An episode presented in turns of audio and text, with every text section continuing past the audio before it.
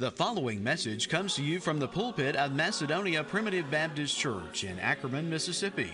We invite you to visit Macedonia Primitive Baptist Church for worship services every Sunday morning at ten thirty a m Macedonia is located at eleven Staten Road on Highway fifteen, five miles north of Ackerman, Mississippi. For more information about Macedonia Primitive Baptist Church, you may visit our website at macedonia dash p b c dot org. We'd like to turn this morning to Matthew chapter six and verse thirty-three. We had considered in previous weeks the kingdom of heaven, and we looked at a lot of Jesus' teachings of the kingdom of heaven and parables that were pointing toward the kingdom of heaven. Jesus was pro- trying to prepare his apostles with a concept, with, with an understanding of what was to come, so that they had some degree of understanding. When we're going to see in the book of Acts, we see that the expansion and the growth of the kingdom of heaven and the kingdom of God. And we've tried to consider that together and, and focus on the kingdom of God and the kingdom of heaven that came during the ministry of Jesus Christ and then expanded throughout the whole world during the ministry of the apostles. And as we begin a new year here, with this being the first Sunday and the first day of a new year in twenty twenty-three, I believe it's appropriate for us to make sure that we have our priorities realigned, right? We need to meditate on things we've done good in the past year and things that we could do a little bit better, and and try to have the right focus and the right emphasis as we embark on a new year. So here in Matthew chapter six and verse thirty-three, which is our memory verse for this coming month, and I hope you already knew this verse, but if you don't, I hope you can commit to learning it, and more than that, meditate on it. Matthew chapter six and verse thirty-three, "But seek ye first the kingdom of God and his righteousness, and all these things shall be added unto you." So here in the context, Jesus is admonishing his disciples in the Sermon on the Mount to not be concerned about your life. Don't be concerned about what you're going to eat or what you're going to drink or clothing or raiment. God takes care of the birds. He takes care of the fowls of the air, right? He takes care of the lilies of the field.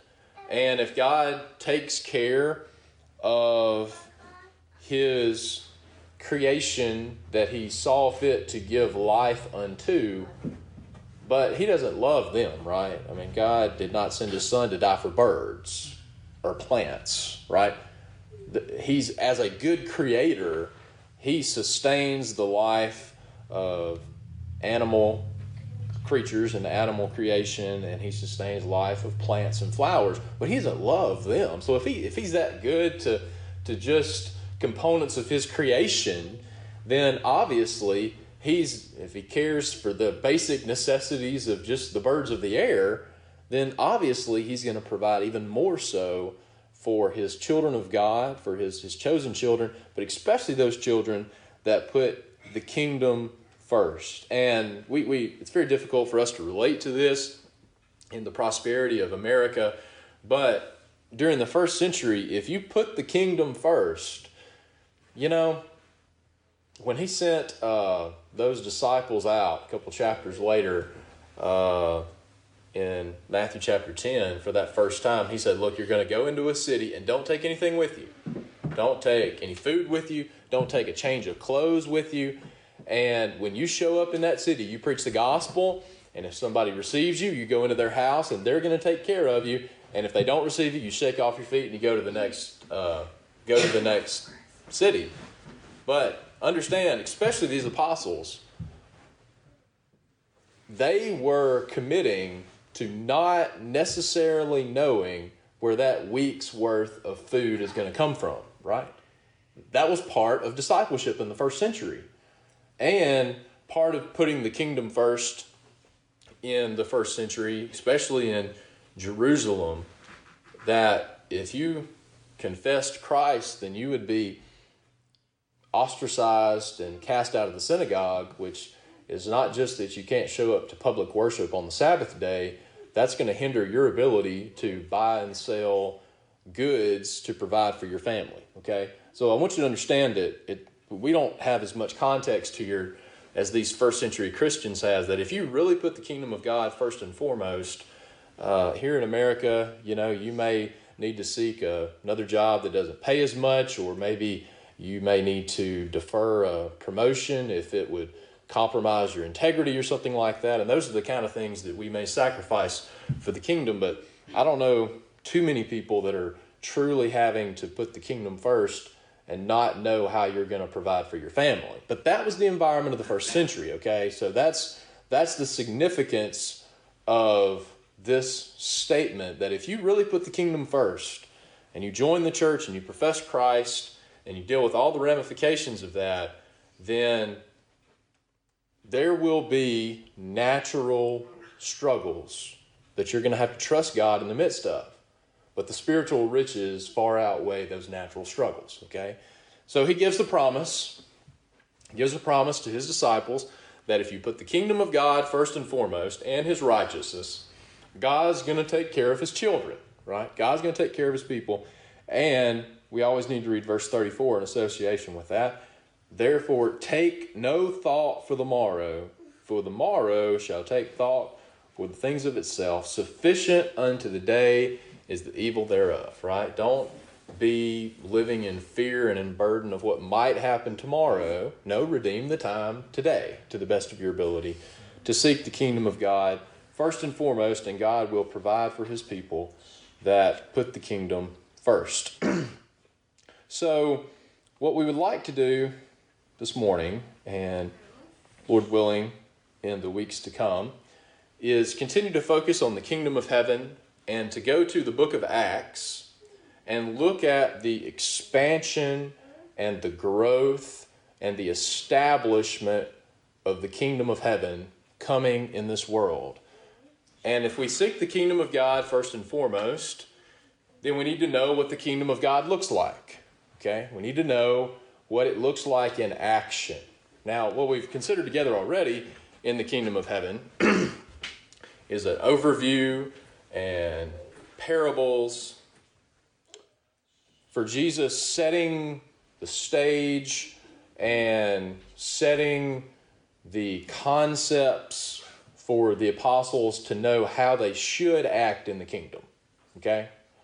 But the book of Acts is now the kingdom of heaven and the kingdom of God in action, okay? So, we are the Primitive Baptist Church, and I hope you know that primitive means original, right? So we're the original Baptist Church. So therefore, if we hold the truths of the original Baptist Church, and we hope to be the expression of the kingdom of God and the kingdom of heaven here in this world, then the book of Acts is our pattern for how the kingdom of God should function, right? In action, in action. So therefore, especially beginning this year, as we strive to improve our personal discipleship and, and make goals for what we can do better, I hope that we can look at the book of Acts and God's pattern for the kingdom of God. And I think we're going to see here God's pattern for a thriving kingdom, a thriving kingdom. And I know that we all desire for the kingdom of God to grow and to thrive. That should be at the forefront of our prayers, right? The model prayer, after we get done extolling and approaching God in worship, our Father which art in heaven, hallowed be thy name. At the very front of our mind should be the expansion of the kingdom of God. Thy kingdom come, thy kingdom come. Even before we get to asking for our daily bread, which, by the way, doesn't that get the order correct? That if you seek first the kingdom, God's going to provide all these things for you, right? In our prayer life, we should say, Lord, advance your kingdom and use me to advance your kingdom. And if you do that, I know you're going to take care of my daily bread because you promised me that you would. So the book of Acts sets the standard. It sets the bar for us to strive towards in the kingdom of God. And one verse I'd like to highlight, especially again this year as we are beginning a new year and being reminded of the priority of the kingdom of God. In Psalm chapter twenty-seven, David the psalmist, says, one thing have I desired of the Lord. So what's that one thing? What's that one thing that's your, that's your focus and your, your desire in your, hopefully your entire life, but especially to have at the forefront of your mind as we embark on a new year? One thing have I desired of the Lord, and that will I seek after. So I want it. It's my desire. It's the burden of my heart, but also I know that my feet need to Need to back up that desire too. I'm going to seek after it. One thing have I desired of the Lord, and that will I seek after, that I may dwell in the house of the Lord all the days of my life, to behold the beauty of the Lord and to inquire in his temple. Now, if you'll allow me to use some New Testament language, David is saying, my desire is that I may dwell in the kingdom of God all the days of my life. And where are you going to see the king most clearly, right? You're going to see the king most clearly in the kingdom. And where are you going to have the best vision of the king?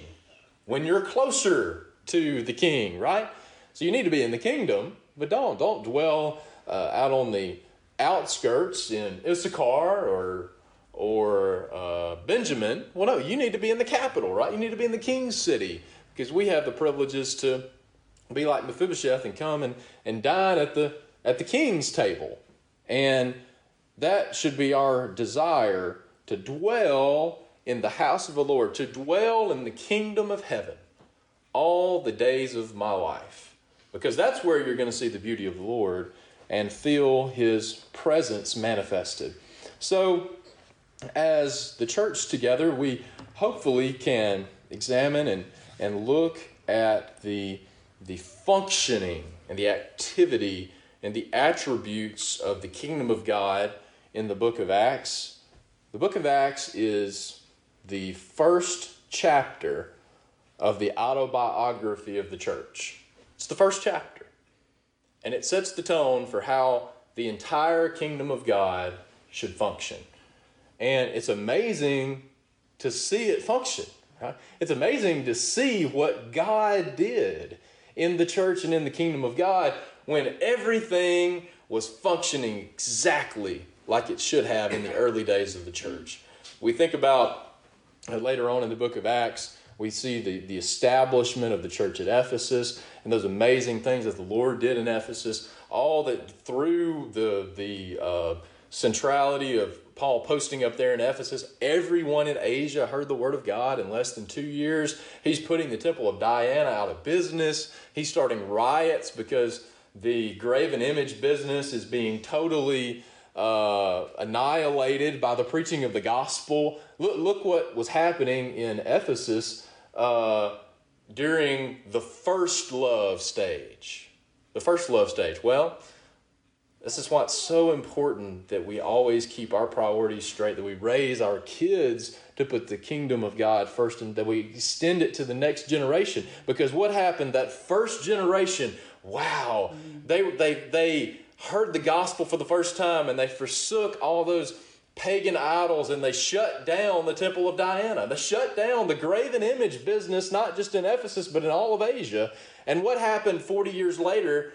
Roughly a, a generation later, roughly one generation later, when he wrote to the church of Ephesus in Revelation, he said, look, you're doing activity-wise all the right things, but you've left your first love. So this book is the first love book. This is what the church looks like in its first love state. It's the first chapter of the autobiography of the kingdom of God. And this is how the kingdom is supposed to function. And it's a beautiful thing to see such a well-oiled machine powered by the Holy Spirit of God functioning in the way that it should. And what I really want to highlight, we want to go back and uh, look at specific components of this. But uh, to introduce these thoughts, I want to go through and highlight a few different verses that describe the expansion and the growth and the additions, and then later the multiplications of the kingdom of God. I, I re- hope I don't forget uh, this, but one of, the, one of the beautiful pictures here is that the Lord is adding to the church. He's adding to the church. And then it gets to Acts chapter six. And now he's not just adding, he's multiplying. So the growth is expanding even quicker than it was on the day of Pentecost, when three thousand people were added to the church. So let's begin here in the book of Acts. And again, I want to highlight, again, the emphasis of the kingdom of God and the expansion of the kingdom of God and how the Lord used these apostles and these early um, disciples to expand his kingdom. And Jesus was resurrected. He spent forty days ministering to the church before he went to heaven. And what, I mean, he wanted to use his time wisely, right? What was, according to the Holy Spirit in Scripture, what was the main emphasis of Jesus' teaching during those forty days before he went back to heaven? Acts chapter one and verse three. To whom also he showed himself alive after his passion by many infallible proofs, being seen of them forty days, and speaking of the things pertaining to the kingdom of God. You've been tell I've been telling you about these parables that you probably didn't fully understand in the moment, even though I explained them to you. They still didn't even really understand what the kingdom of God was, because even here in this same conversation, he said, all right, wait here at Jerusalem till the Holy Spirit comes down. And then they said, at this time, are you going to restore the kingdom to Israel, right? Are we finally going to get to overthrow the Romans? Are we finally going to have that, that governmental civil leader to restore the glory of Solomon's day? Well, they still didn't understand. They still didn't fully understand the scope of the kingdom, even though they were going to be the agents through which the kingdom of God expanded through the power of of the Holy Spirit. Now, if we think about the kingdom expanding and the kingdom growing, we're going to come back to this, but step one, step one is always waiting on the Holy Ghost, right? I mean, we, we don't have control over the way the Lord sees fit to add to his kingdom. Now, what we can do is we can act in such a way to invite growth, for that to be the effect that the Lord uh, will produce if we're doing the things that we ought to in the kingdom. But we can't just manufacture that. We're going to see in Acts chapter two and verse forty-seven, the Lord added to the church daily such as should be saved. He's the one who adds to the church. He's the one who gives increase. But the way that the Lord gives increase, is, as Paul addresses in First Corinthians chapter three, the way the Lord gives increase is that I planted and Apollos watered, and then but through the diligence of the people in his kingdom, the Lord honored that by giving increase. But we can't just wake up one day and say, all right, we're going to we're going to give increase to the church. What do we do? We have to rely on the power of the Holy Ghost to come and to move people and bring people into the kingdom, right? That's step one. Step one is, first of all, understanding the growth in the kingdom is all of, for, and by God, right? He's the one that gives the increase. And he said, look, you wait on the Holy Ghost, and then when the Holy Ghost comes down in a powerful way, that's when the kingdom will be will begin to expand and the kingdom will begin to be advanced. So we find here a little bit later in Acts chapter one that there's one hundred twenty disciples. Jesus, the Son of God, came and preached in this world. He was died and he was resurrected. And, you know, I always wonder, I always wonder about those people that are referenced in First Corinthians fifteen, where it says that he, he appeared to all the apostles and he appeared to over five hundred men at once. But yet there's only one hundred twenty people left when he goes back to heaven.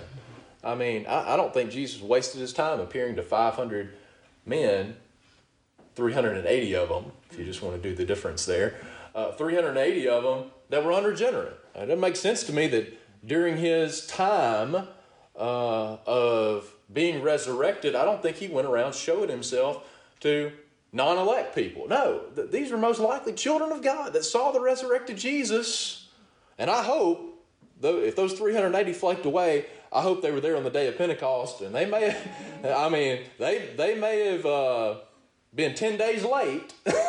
I mean, they may have not accepted the Lord uh, in belief in the way that they, or, or diligence rather, in the way that they should have. Uh, but I hope that those that saw him resurrected on the Uh, after his resurrection and that weren't here in this upper room, I hope they joined the church on the day of Pentecost. We don't know that. But just one hundred twenty people.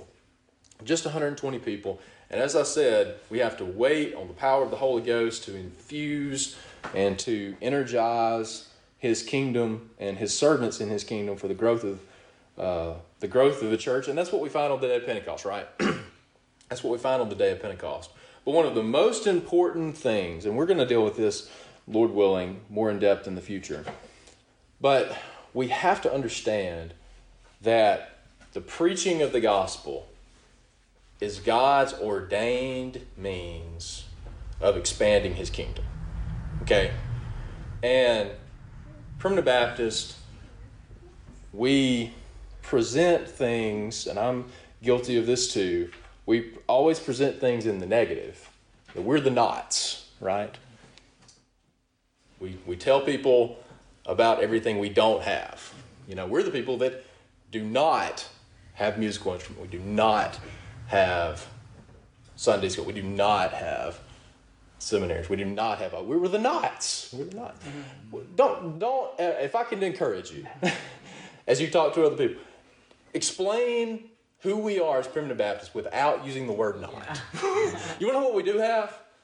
We have the biblical pattern of worship. And just because other people don't understand that, they don't do it right, don't mean that we have to say, well, we don't have unscriptural. No, just tell them what we do have. I'm trying to tell people what we do have without using the word not, okay? And in the in that same vein, unfortunately, we've become very comfortable with the statement that the gospel does not save people. We go around telling people that. The gospel does not save people. Now, what we mean by that?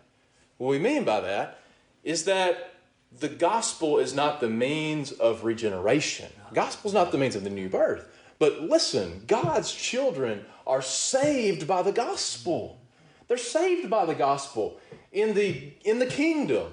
It has no bearing on eternity, but children of God are walking around with, with yokes around their neck, and they need to be delivered and saved from that bondage of a work salvation. And we have the message of salvation to save them that believe. It's the power of God unto salvation to everyone that believeth. Don't ever tell anyone that we don't believe that you're saved by the gospel. We don't believe you're born again by the gospel. We don't believe you're regenerated by the gospel. And we always have the wrong emphasis. Bless our heart in the Primitive Baptist Church. We, we always word things wrong and, and have the wrong emphasis. The gospel is God's ordained means of delivering his people, as Paul said in one of his accounts of his uh, regeneration and then conversion when Jesus spoke to him and gave him his commission. You're a chosen vessel. He said, I have called you to bring them from darkness to light, from the power of Satan to the power of God. That's what happens when a child of God hears the gospel, and there's power in that. It shut down, it shuts down pagan temples. It puts graven images out of business. That's what the gospel does. But you want to know, the kingdom of God would have never went past one hundred twenty people if they were not committed to bold public preaching of the gospel. All we do in the Primitive Baptist Church, typically, is we just preach to the sheep on Sunday. And that's good. We, we need that, right? We need to be encouraged. But where would the church be if all they ever did was preach to one hundred twenty people in the upper room? I understand I'm asking a, you know, a foolish question, because obviously the kingdom grew. But what would have happened if the gospel, if the, the apostles were not committed to being in a position for God to use them to preach publicly? And we know what happened on the day of Pentecost, right? They preached, and, and the Holy Spirit came down in a powerful way. They spoke in, spoke in tongues that they didn't know. They'd never received formal training in. And three thousand souls were added to the church. God's pattern for the advancement of the kingdom is bold public preaching by the ministry and personal evangelism by every member of the church. That's God's pattern for advancing his kingdom. Okay? And we've missed on both accounts. It starts with the ministry. It starts with me. And just in the Primitive Baptist Church, we just don't do that. We don't do that. We have to get back to the pattern of the kingdom. And that is bold, public preaching. And public evangelism in personal relationships. Okay? So what was the effect of that? Which, by the way, it's my responsibility, it's my calling to preach the gospel. And if you do not feel a calling to preach, I understand there's a lot of trepidation and fear to say, well, I don't have the ability to preach the gospel and to evangelize. Well, guess what? Do you think these fishermen had the ability to speak in tongues they didn't know? No. You want to know what they did? They were ready to be used of the Lord, and the Lord filled them up in the moment and gave them the right things to say to the right people at the right time, and the Lord added to his church by them just being a willing vessel to say, Lord, use me in your kingdom as you see fit. They didn't have the ability to do it. These weren't, they weren't formally trained men. You know, people go to a seminary nowadays and they tell you how to preach sermons uh, to entice uh, the human emotion. So you need to structure your sermon in such a way so that you can convert three thousand. These were fishermen. They didn't know any different. What's the difference? The power of the Holy Spirit, right? You just need to be a, a vessel that is willing to be used of the Lord. And you'd be surprised how the Lord will use you. You'd be surprised. And you'd be surprised that you say things in the moment that you maybe didn't even know that you knew that well. I mean, it's amazing how the Lord will use his people if you're a, if you're a willing vessel. Okay? So don't ever say that I can't do that. I can't. Through the power of the Holy Ghost, you can do a lot of things that may surprise you. I don't think that... Those, that little bit ragtag group of twelve apostles, they're the people that their enemies said, turn the world upside down. That, that group, they, these guys, these unlearned and ignorant men that they were called by their enemies in the Sanhedrin, this group of people, what are you talking about? They haven't even been trained in uh, in the Old Testament Mosaic law, like all these, uh, now he ended up bringing up somebody, bringing in somebody later who had, right? Paul, the Apostle Paul. But these are the guys that turned the world upside down? Well, yeah. Because that's who God, God doesn't use the, the really uh, skilled people. Because guess what? They may be tempted, or you may be tempted, to give them too much credit. Who's he used? The fish, the unlearned and ignorant fishermen. So he gets all the glory and he gets all the credit for it, okay? So here on the day of Pentecost, they were committed to bold public preaching. Look what the Lord did with it. three thousand people were added to the church. So now you got three thousand one hundred twenty members of the original church, okay? And we've talked, Acts chapter two, Acts chapter two and verse forty-two through the end of the chapter. We've talked about these before, and we're going to come back to them. But what is the pattern? What's the pattern? You know, uh, the Lord is blessed in quite a few different areas in the churches and in the kingdom of God in America. And revivals that the Lord has sent in, in specific concentrated areas. And me in my youth and my ignorance, you know, Uh, I've asked some of those ministers and said, what, what are you doing? Like what? The effects that's happening in your church is different than everybody. What's different? What's the secret sauce? I mean, obviously we're not going to add musical instruments. We're not going to like do anything on script, but you're doing something, right? I mean, like something's different. You want to know what the answer always is? Acts two forty-two. This is it. This is it. It's going back to basics. Listen, if we want the kingdom of God to be strong, all we have to do is read and strive to the best of our ability to model the book of Acts. That's it. That's it. We, we don't have to come up with something, something fancy to try to entice people I mean, you just don't understand the way people are nowadays. You got to get on their level. You got to meet them where they're at. You want to know what we do? We model the book of Acts. We preach the gospel. These four components. This is how a church thrives and grows. These four simple tasks. They continued steadfastly in the apostles' doctrine and fellowship and breaking of bread and prayers. Those are the four components. It all starts with grace, right? It all starts with the gospel.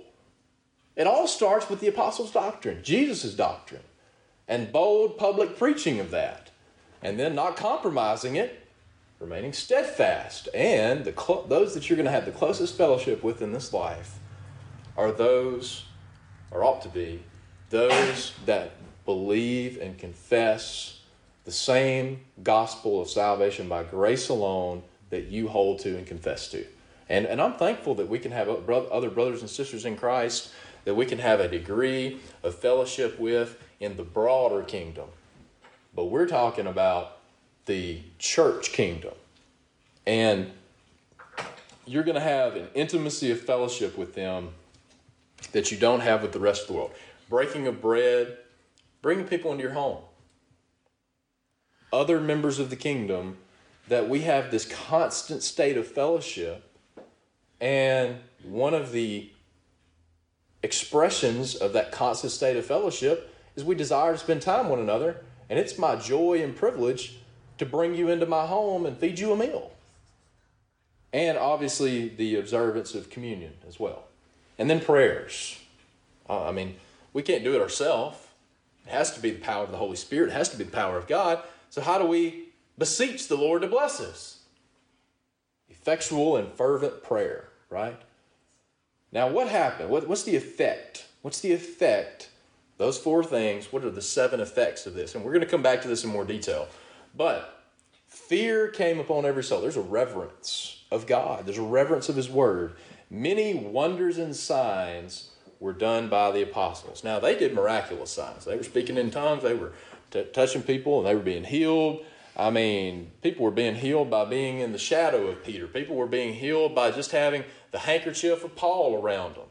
Now, we're past the point of those miraculous manifestations of those apostolic gifts for the purpose of establishing the church and establishing who the true apostles were. That was one of the main purposes of God giving those sign gifts, is to distinguish from the false apostles, okay? But in the kingdom of God, there should be some spiritual signs and wonders being done that are evident to the people around us, okay? And that's why we have to have this commitment to preach the gospel publicly and boldly, because there should be stories, and I'm, I'm thankful there are in the kingdom, but there should be more of them, that this is who I was, this is who I am now, and the difference is Jesus Christ and the church and the kingdom. Now, now how that was in the in the original uh, church many times was like this lame man in Acts chapter three. I was physically lame on my feet. These people healed me in a physical way, and now I'm leaping and praising, uh, uh, jumping and leaping and praising God. That's what happened in a natural sense. But there should be stories all throughout the church and all throughout the kingdom of this is who I was, this is who I am now, and the only difference is the power of God and the kingdom of God. And that's a powerful testimony. I'll tell you, you have people, I mean, I, we listen, you should, you grow up in the church, you need to raise your children in the nurture and admonition of the Lord. And I, I pray that we hold every single young person that's ever born in the church and born in the kingdom. But if that's all we're getting, if we're just holding our own based on natural posterity, then the kingdom is not advancing in the way that it should, okay? There should be people that are coming from horrible lifestyles of sin that says, this is who I was. This is who I used to. I used to care about all these other things, but I came in contact with the gospel of salvation by grace alone, and now I have true joy in the kingdom. Those, there should be stories like spiritual signs and wonders all throughout the kingdom of God. And and I'll tell you, the people, this is how the kingdom really starts exploding, okay? is people who used to know that person. That wild Gadarene. They knew who he was. They knew who that wild Gadarene was. And he said, look, you go home and you tell your friends what great things the Lord has done for you. And and I hope that you've lived a godly enough life that people aren't surprised when the Lord blesses you, okay? And, I, and I'm not telling you, obviously, that you need to go live down in the pig pen just so you can have a radical conversion, obviously. No, you need to be faithful, you need to be godly, serve the Lord, uh, and don't depart from his kingdom. But I'll tell you, there should be spiritual stories of these lame men that they, I, I saw this guy in a natural sense every single day walking up to the temple. I know how bad, how bad of a shape he was in. And now I see where he's at. Wow, there must be something different about these guys. You know, when people see that wild Gadarene change and that wild Gadarene goes and says, the only difference is Jesus Christ. The only difference, the only reason I'm not who I used to be is the power of Jesus Christ and the power of the church in the kingdom. Come and see. Well, he's got a testimony that people are going to come and see, right? Because it's radical. It's a radical spiritual sign and wonder. And we should have those kind of stories in the kingdom. Okay? And then you have this amazing generosity, this giving of myself to provide for others. All the believed, were together, and had all things in common, sold their possessions and goods, and parted them to all men, as every man had need. They continued daily. I'm really going to emphasize all of the daily activities of the church. You can study this on your own and go all throughout the book of Acts and look every time it uses the word daily. Daily. This is not a couple hour a week kingdom. This is a perpetual everlasting kingdom, okay? This is a daily kingdom. They continuing daily with one accord in the temple, breaking bread from house to house, and did eat their meat with gladness and said, boy, they were happy, and they were in unity, singleness of heart. There also won't be amazing growth in the kingdom if the church is fractured and divided. There has to be unity, singleness of heart. Praising God and having favor with all the people. You know, there were some some Jews that no doubt didn't like them, but they couldn't speak evil against them because all they were doing was good stuff. They had a good reputation in the community. And look, that was the environment. They did those four things. You see the, the seven effects right there. And then in that environment, what is the natural expression of us just doing what we ought to do in the kingdom? What's the natural effect of that? What's the natural effect? The Lord added to the church daily such as should be saved. Okay? Why did the Lord add to the church daily? Look at all the stuff they were doing daily. Right? I mean, there is something that is powerful about what the Holy Ghost has to do in the kingdom, but there's also a principle that we reap what we sow. Right? I mean, if they didn't do these things daily, why would they expect the Lord to add to the church daily, right? But they did all these things, and God honored their commitment in the kingdom by adding to the church daily. Then you have this healing of the lame man, and then so many people knew this lame man, and they're like, "What? How in the world is he running around?" And, and again, there's so much more to this. There's no physical way that outside of the power of God, that a person who never walked could even walk normally when he was healed, let alone be jumping up and down. You have muscle atrophy. I mean, there's just no way in a natural medical sense that this could happen.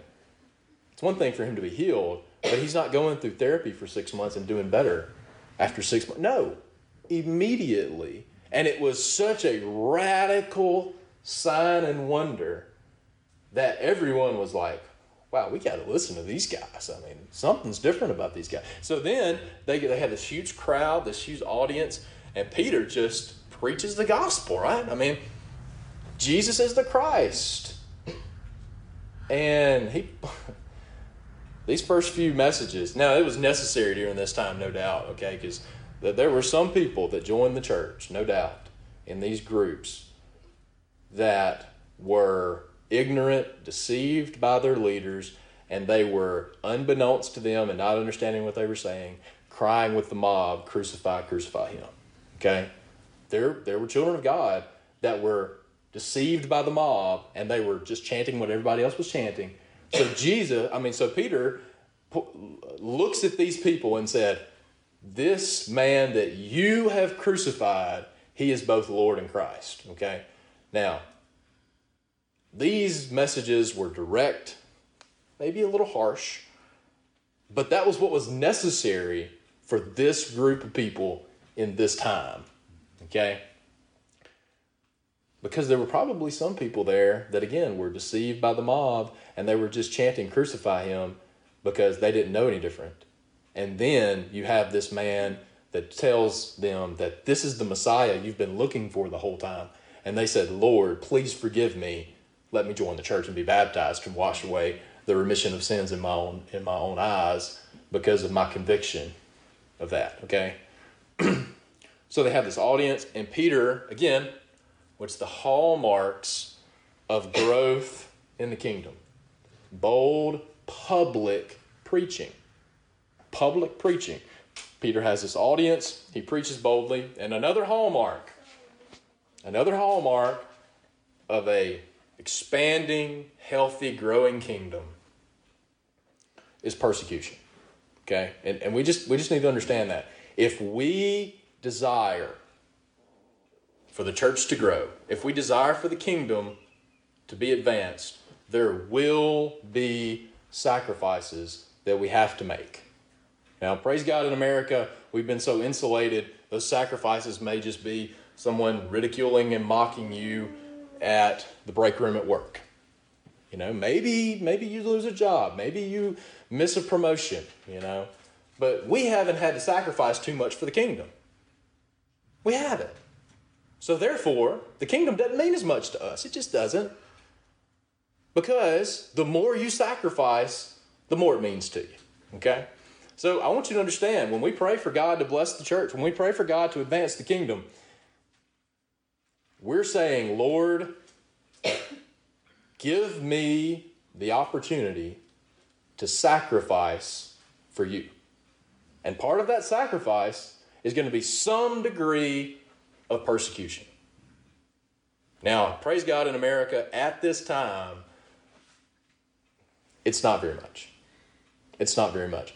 But I tell you, the more the kingdom expands, the more the kingdom grows, now all of a sudden, you know, if this is just a couple people, well, we'll just let them do their own thing. You know, we'll try to silence them, we'll throw them in prison a little bit, but they're not really affecting too many people. What happened when they went to Ephesus and started shutting down the graven image industry, right? I mean, if it's growing and expanding the way that it should, you're going to cause a lot of ripple effects. So if we desire for the kingdom to grow, you got to be willing to sacrifice something for the kingdom. You have to.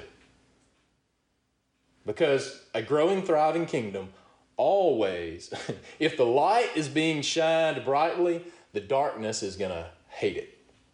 That's just the natural disposition of this world, okay? Now, one option that you have, which is dishonoring to God, to kind of shelter yourself from the persecution of that darkness, you can cover up your light a little bit, right? You can put it under a bushel a little bit, and that'll, that'll save you from a little bit of the uncomfortableness of having to deal with people that are in darkness, but that's not what God's called us to do, right? If you shine your light bright, there's going to be some people in darkness that don't like it. It's just the way it is, okay? So you, we have to be willing to sacrifice for the kingdom. Because what happens? Boy, I love this. As they are, they, they, they stand up, they boldly preach the gospel. This person that you crucify is both Lord and Christ. The wicked rulers are trying to silence them. And as they are dragging, I think it was Peter and John in this instance, as they're dragging Peter and John to jail, there's still ten apostles left. And there's five thousand men that come up to those ten apostles and say, we want to join the church. That's what happens in the kingdom, okay? five thousand people heard this preaching, and the apostles were willing to sacrifice their own comfort so the kingdom and the gospel could be advanced. And as they are being hauled off to prison, five thousand people come up and say, we want to join the church and be baptized. Okay? Now they're thrown in prison. They threaten them. And this is the first persecution that the church is encountering. And the church's first response, the church's response to persecution is to pray. To pray. Acts chapter four, verse twenty-three. They were let go. They went to their own company and reported all that the chief priests and elders had said unto them. And when they heard that, they lifted up their voice to God with one accord. Again, you see the unity in the church. And they had a prayer meeting because there was a special need. A special need. And we all need to be praying without ceasing. But there should be natural prayer meetings just popping up because of the need. And we don't do that. We don't do that. We, we should see a great need, and there should be four or five. I mean, is there great need in the kingdom? There should be just naturally, organically, because of our desire to petition God for blessings in this arena, there should be natural prayer meetings popping up five, six times a year. You know, we don't we don't say, oh, we're going to have it this Sunday and this Sunday and this Sunday. No, there's a great need, and the church comes together in unity to say, Lord, please bless us in the midst of this need. And they pray for boldness. The Lord answers them with an earthquake. I tell you, the Lord listens to the prayers of his people, okay? Especially, especially when the church meets together in unity, not to pray, Lord, please bless us to stay out of prison. You know what the church said? Give us boldness. Our desire is the gospel to be preached and the kingdom to be advanced, not for us to continue to be comfortable. They didn't say, Lord, please keep us out of prison. They said, if we go to prison, that doesn't matter. The only thing that matters is the advancement of the kingdom. Lord, and we know our natural tendency is to get a little nervous, to get a little afraid, and be afraid to do that. So, Lord, purge out that fear and give us boldness. And what happened? Guess what? They prayed for boldness. God gave them boldness. Look at what happened. Verse thirty-two. The multitude of them that believed were of one heart and one soul. And I'll tell you, when you go, when you go through trials, okay, when you go through persecution, it knits you together with that person in a way that you don't you don't get when you just slapping each other on the back and everything everything's hunky dory, okay? The church grows together in unity when you're dealing with problems and persecution together. You want to know, again, you want to pray for unity in the church? You want to know one way that we get unity? Trouble. Trouble. That's how we get unity in the church. And we all respond appropriately. The multitude of them, believe, were one heart and one soul. And then you have this amazing expression of willingness to sacrifice for the kingdom, that I'm going to give, I'm going to sell my land because I see my brother. You know, I have extra. I have that, that vacation home. I have this extra money uh, that's set aside for some, some thing that I've been planning for. And I see a brother in Christ that joined the church, that lost his business, that can't provide for his five children because he's putting the kingdom first. And he can't, he lost, he had a successful business and now he can't provide for his family. I have a desire to give up of my extra to provide for my brother in the kingdom that can't provide for his family. And that, boy, that happens when you have this unity in the church, don't you? Why? Because you love one another. You love the kingdom. You love the other people in the, that's what starts happening, okay? All right. Um, you have this amazing expression of gratitude and generosity and caring for others. Then you have the issue with Ananias and Sapphira in the middle of all that. Then you have more signs and wonders and miraculous healings. I want to highlight a few things. We see three thousand people were added to the church on the day of Pentecost. The Lord added to the church daily such as should be saved, two and forty-seven. You have four thousand or five thousand men. That was just the men. I'm sure some women showed up, okay? So just five thousand men joined that were added to the church. Then Acts chapter five and verse fourteen, the believers were the more added. So now you the Lord's still adding. He's adding daily. He's he's the but now it's, he's not just adding. He's adding the more. Okay? Then you get to Acts chapter six, and you have the church is committed to providing for the needs of the disadvantaged widows that can't provide for themselves. Again, you have this amazing outpouring of generosity before the days of uh, government intervention. How were the widows and, and people taken care of? It was either by family or by the church's generosity. That's it. That's it. Okay? So they were providing for the widow. They were investing in their community of the disadvantaged. And it says here in Acts chapter six and in verse one, in those days when the number of the disciples was multiplied. All right, so look what's happened when just the Lord is adding. All right, he's adding three thousand people at a, one time. He's adding, excuse me, five thousand men at one time. He's just adding. What happens when you start multiplying, right? ten plus ten is twenty, but ten times ten is one hundred. And I can just, I, there's really no telling. There is no telling how many people are, are being added to the church. I mean, thousands upon thousands. And you also have taken, taken into account that this is saying that the number of disciples was multiplied in their perspective. And they're used to three thousand people being added. All right. So what do you think their definition of multiplication is? I mean, it's really just, it's amazing to, you know, mind-boggling to think about, okay? Um, we'll come back to this and deal with this more in depth. But you have but you have the, the widows that are being taken care of, and the the men that are called to preach, they say, listen, this is a this is a worthy work. It needs to be done, but we're doing too much. We're allocating too much of our time to just passing out bread.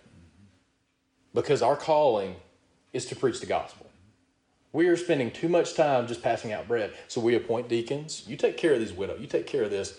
And we will give ourselves, verse four of Acts chapter six, we will give ourselves continually to prayer and to the ministry of the word. One of the most important aspects of a thriving kingdom is a full-time, fully committed ministry. I didn't read back in Acts chapter five and verse forty-two. They taught daily in the temple and in every house. They taught publicly and privately. They ceased not to teach and preach. And I pray that God would bless the kingdom so abundantly that every single church was able to have and, and support financially a full-time ministry. And you want to know what we also see in the book of Acts? The biblical pattern is a plurality of elders in the same church. Now, unfortunately, we're just so anemic and malnourished in the kingdom today, we don't have enough preachers to even serve the churches that are there.